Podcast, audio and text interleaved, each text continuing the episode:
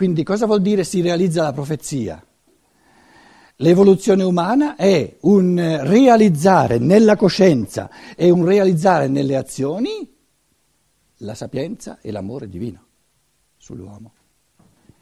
E questi, queste due dimensioni dell'umano, già archetipicamente concertate nella mente divina, che si esprimono nel logos, nell'archetipo dell'umano, si esprimono in due affermazioni perché si adempisse la scrittura, non gli sarà spezzato alcun osso.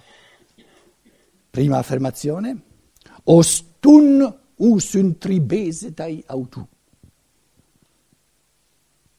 Autu, dell'io, di lui, dell'io. Nessuna, nessun pensiero di forma, formante,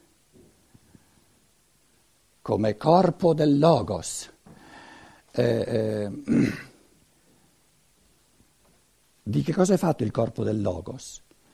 Di tutti i pensieri del mondo minerale, di tutti i pensieri del mondo vegetale, di tutti i pensieri del mondo animale e soprattutto di tutti i pensieri di forma del mondo umano.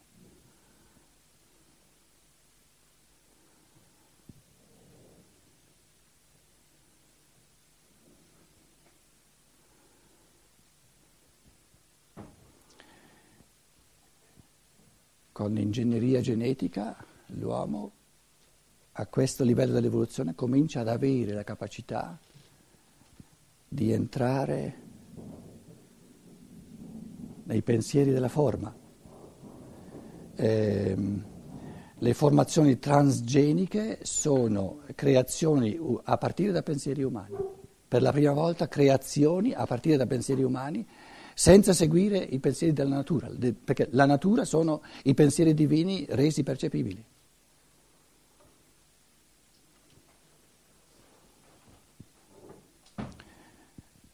Non gli sarà spezzato alcun osso e un altro passo della scrittura dice ancora, volgeranno lo sguardo, contempleranno colui che hanno trafitto. Allora dicevo, eh, eh, ehm, non gli sarà spezzato nessun osso, è l'evoluzione del pensiero, esprime l'evoluzione del pensiero.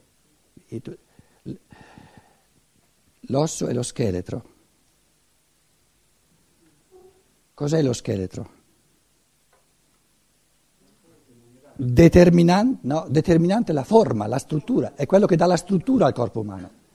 Quindi se tu, se tu manipoli, se tu eh, verzerren, eh, De, ecco, se tu deformi la struttura scheletrica, deformi la forma dell'uomo.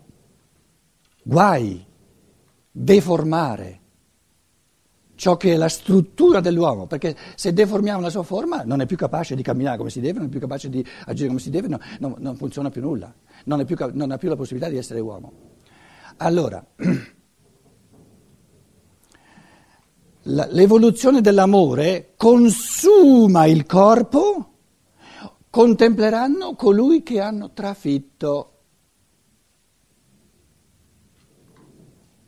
Il corpo viene consumato, non la forma, non la forma, la forma è il fantoma che illeso, la forma resta illesa, è il corpo di risurrezione, la forma è il corpo di risurrezione che risorge come fantoma illeso nella sua forma, in, in, in, in nessun modo deformato. Però l'altra profezia dice l'evoluzione dell'amore, l'evoluzione morale consiste nel fatto che l'essere dell'amore risorge e diventa, diventa eh, contemplabile all'immaginazione morale, all'immaginazione morale nella misura in cui il corpo viene trafitto e consumato, ma non deformato della forma. Quindi l'io sono dell'amore viene contemplato nella misura in cui il suo corpo viene trafitto. Quindi l'amore risorge nella misura in cui il corpo umano viene consumato, il sangue viene eterizzato. Allora, nessun osso viene spazzato, è l'evoluzione del pensiero che nella percezione deve avere le percezioni non deformate, se no si crea pensieri sbagliati, e contempleranno colui che hanno trafitto è l'evoluzione dell'amore. Il consumare, proprio il spargere il sangue, eterizzando il sangue, e fa nascere l'essere dell'amore. Contempleranno colui che hanno trafitto. Quindi la destinazione dell'uomo e della terra qual è? Che tutta la corporeità viene trafitta dall'esercizio dell'amore, consumata e diventa polvere, perché tutto il sangue viene eterizzato e resta polvere cosmica. Quindi, diciamo, nelle, nelle, nelle vicende del corpo fisico del Cristo abbiamo l'archetipo dell'evoluzione anche della corporeità, quindi abbiamo tutti gli archetipi dell'evoluzione della corporeità, dell'evoluzione dell'eterico, dell'astrale e dell'io umano. Qual è la destinazione della materia? Di consumarsi, di consumarsi, di venire trafitta, di trasformarsi in sangue nell'uomo. Perché il, il, senso di ogni corporeità, il, il senso del corpo è il sangue e il senso del sangue è l'amore, l'eterizzazione. Quindi tutto il corpo della terra si riassume nel corpo dell'uomo per, cambi- per trasformare ogni carne in sangue e ogni sangue in amore. E in questo processo di, di, di, diciamo, di esercizio dell'amore si consuma la materia, diventa polvere cosmica e quindi si disperde di nuovo nel cosmo. Quindi l'energia atomica non è che sia eh, perché queste forze ci sono, quindi è chiaro che devono far parte dell'evoluzione. La grossa domanda morale dell'energia atomica è che nessuno di noi ha il diritto di polverizzare, di distruggere il sostrato materiale omettendo l'evoluzione morale. Quindi il male morale non è il fatto che materia venga polverizzata, distrutta, perché quella è la legge dell'evoluzione, tutta la materia è destinata a venire consumata. Il, la, il grosso quesito morale è che se, no, è, è, è, se, noi non stiamo accelerando i processi di consumazione della materia e decelerando i processi di evoluzione dell'amore. Quindi diciamo che eh, eh la, la, la, il, il pensiero giusto sull'accelerazione, perché ogni corpo che diventa, man mano che diventa più vecchio, un corpo e più si consuma. Quindi questa accelerazione di consumazione, questa accelerazione di, anche di distruzione della materia è prevista nell'evoluzione. Ma il problema è di vedere se parallelamente c'è un'evoluzione morale o no. Qualcuno ci fa il piacere di dire questi qua sopra che noi qui è santa pace. Com'è?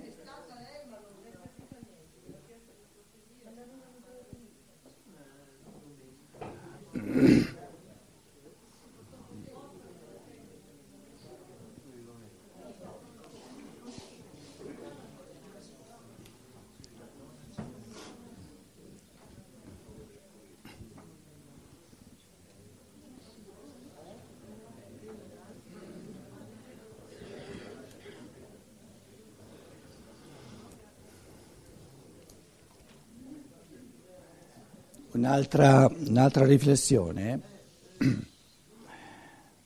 Alla fine della vita il, il termine archetipico, no, ehm, diciamo ideale della vita, è che eh, si vede risorgere colui il cui il corpo è stato trafitto, prima parte, e seconda parte, i pensieri della forma, le ossa, la struttura corporea è illesa.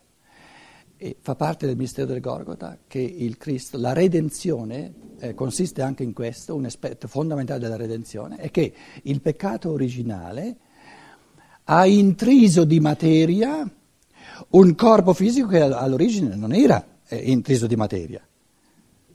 Quindi, avendo intriso di materia la forma, la, la struttura del corpo si è appesantito, è diventato sempre più pesante, col rischio di deformare le forme. Perché appesantendole, eh, a forza di, di, di, dire, di, avere, anziché un naso perfetto, un naso riempito di materia, che poi la materia te lo fa andare un pochino come vuole lei, alla fine saltano fuori pensieri sulla forma del naso che non corrispondono più al naso archetipico. Il senso della morte del Cristo, della vita di tre anni dentro al corpo umano e di morire, è che in, abitando in quanto logos, con pensieri purissimi di forma dentro al corpo umano e in quanto essere dell'amore, ha ripristinato in tutto e per tutto il fantoma. In altre parole, le forze eh, formanti del corpo fisico, che, che è il corpo di risurrezione, riportano nell'umanità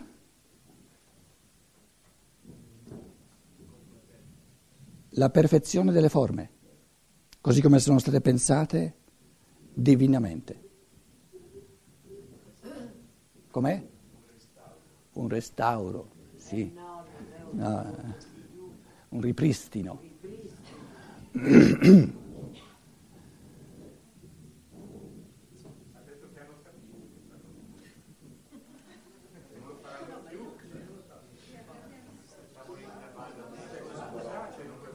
No, no, no, adesso devo dire un'altra cosa, un'altra cosa importantissima.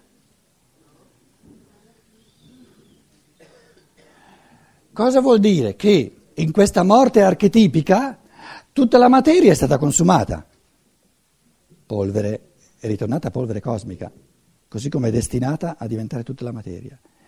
E le forze, i pensieri delle, della forma, le ossa che si esprimono nelle ossa, nella struttura ossea, non è stata deformata, non è stata toccata, non è stata rotta.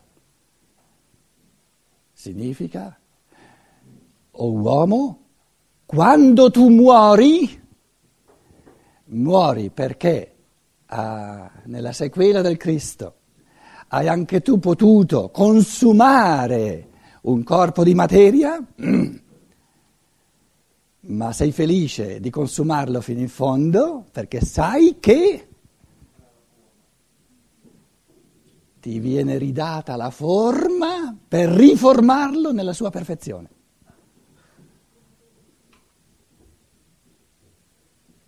Quindi il senso di quest'altra profezia sulle ossa è che a ogni essere umano, attraverso la morte del Logos, ridato, fo- vengono ridate le forze formanti per cui rinasce, forma il corpo e le strutture sono perfette. Per me ha la, la, la possibilità.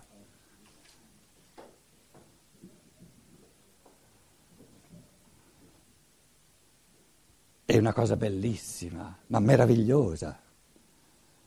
E cosa è risorto allora? Il, cos'è il corpo di risurrezione? I pensieri della forma del corpo umano come organismo, come riassunto, come, come completezza di tutte le forme terrestri. Perché nel corpo umano nei pensieri di forma che costruiscono il corpo umano come sostrato dell'evoluzione umana, del pensiero umano e dell'amore umano, si riassumono tutte le forme delle pietre, delle piante e degli animali che concorrono all'evoluzione umana. Perché il senso dei tre regni di natura è l'umanizzazione dentro all'uomo.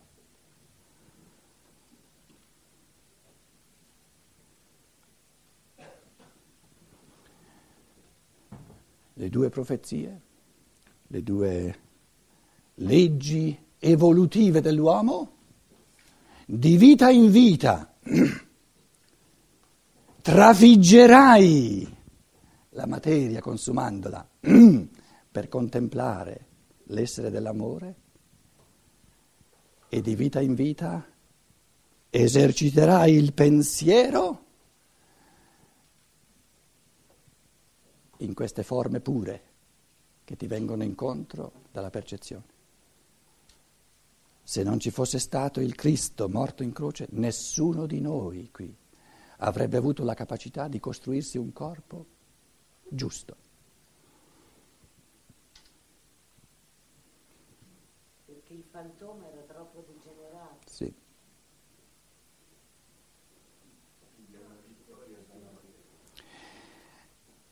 Sulla, sui peccati di omissione del pensiero.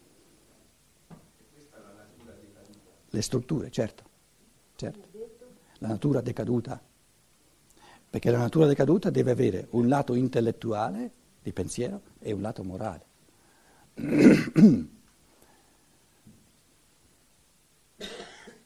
Cos'è un pensiero sbagliato? È una forma distorta.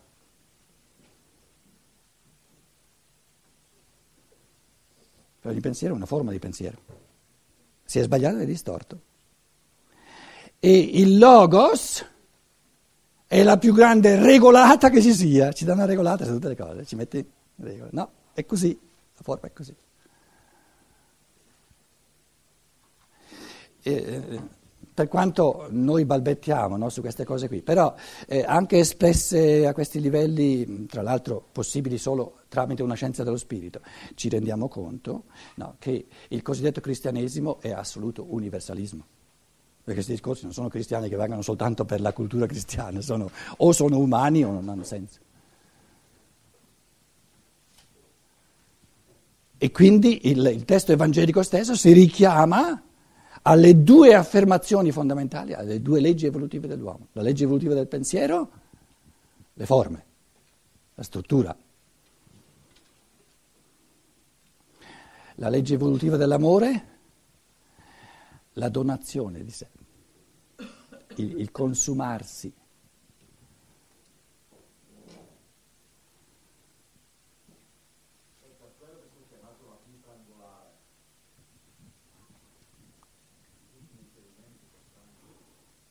Soprattutto la base della forma. Eh, tutta la tradizione massonica si riferisce proprio alla costruzione del tempio, i massoni sono mur- muratori, anche in Italia c'è stata una, diciamo una, un, una corrente di eh, esoterica, i muratori. I muratori erano franco-massoni, i liberi muratori. Franco, masson, franco significa liberi. Com'è? Franco vuol dire libero, capito? tutta la, tutta la tradizione di Mazzini, eccetera, no? erano eh, persone che si datava allora di, eh, di, di, di dare una lavata di testa agli austriaci, eccetera, parte di risvolto politico, no? ma la tradizione del murare, il muro, il muratore, che vuol dire costruire una casa? Avere una struttura in testa, se no non sei un architetto.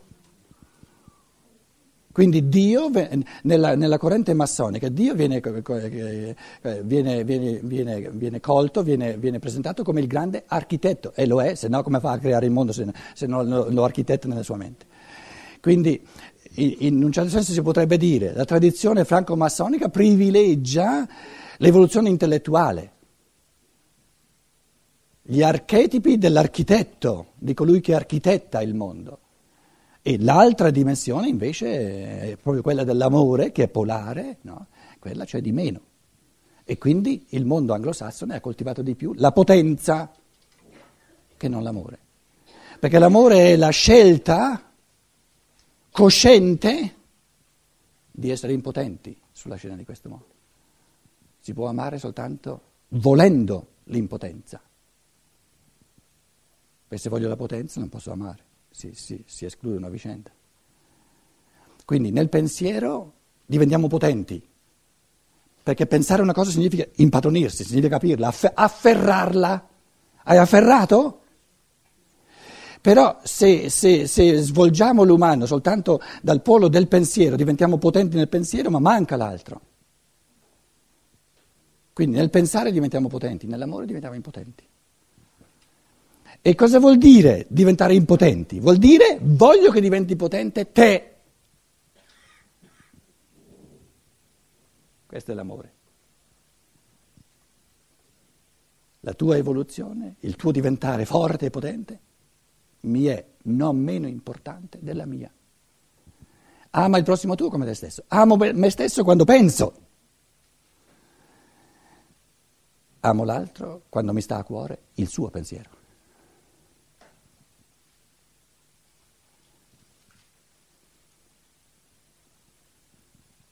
E allora devo lasciare di pensare e devo andare a comprargli le carote, a comprargli le, capito? Affinché lui possa pensare. E quello è l'amore.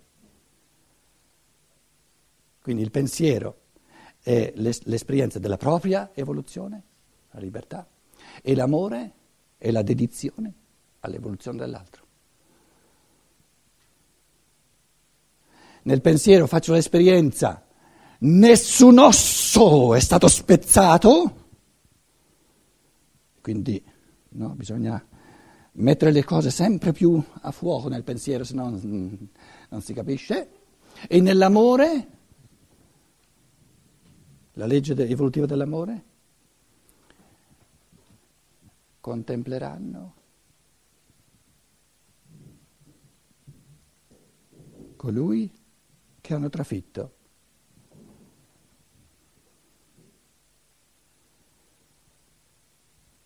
Oh, se uno, faccio un piccolo esempio, se uno veramente adesso ci ha messo una, una, settimana per trovarsi un'ora in cui vuoi leggere una conferenza di Stein e portare avanti il suo pensiero, eccetera, eccetera, eccetera, bussa uno alla porta che ha bisogno. Se io in quel momento lascio questo, questo, questo cammino di pensiero, di forma, che, che, dove metto in primo piano la mia evoluzione e mi dedico a lui, per forza mi si trafigge il cuore, perché se non mi si trafigge il cuore vuol dire che non ho mai amato il pensiero.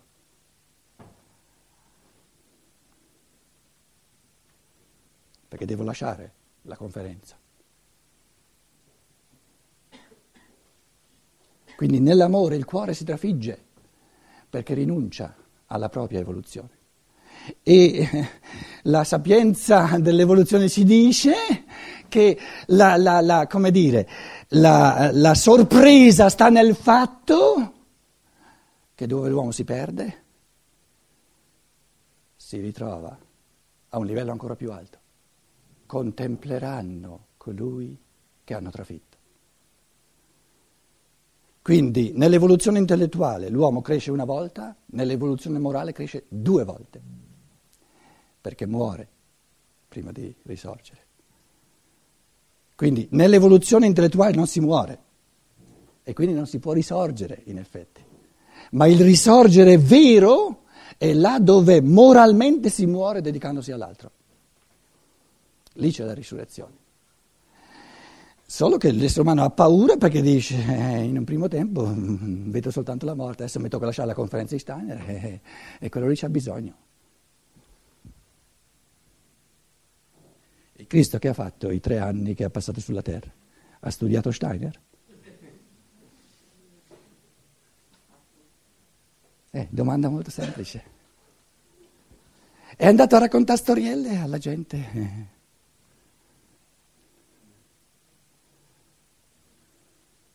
Gli antroposofi si arrabbiano eh, perché dicono ma come? Il logos va a raccontare storielle alla gente che non capisce nulla. Dovrebbe tenere conferenze antroposofiche per gli antroposofi, no? E mica le ha fatte pagare due euro, eh, quelle, quelle parabole che ha raccontato la gente, le storielle. No, no, si andava gratis. Com'è? Eh, capito? Moltiplicazione dei pani, capito?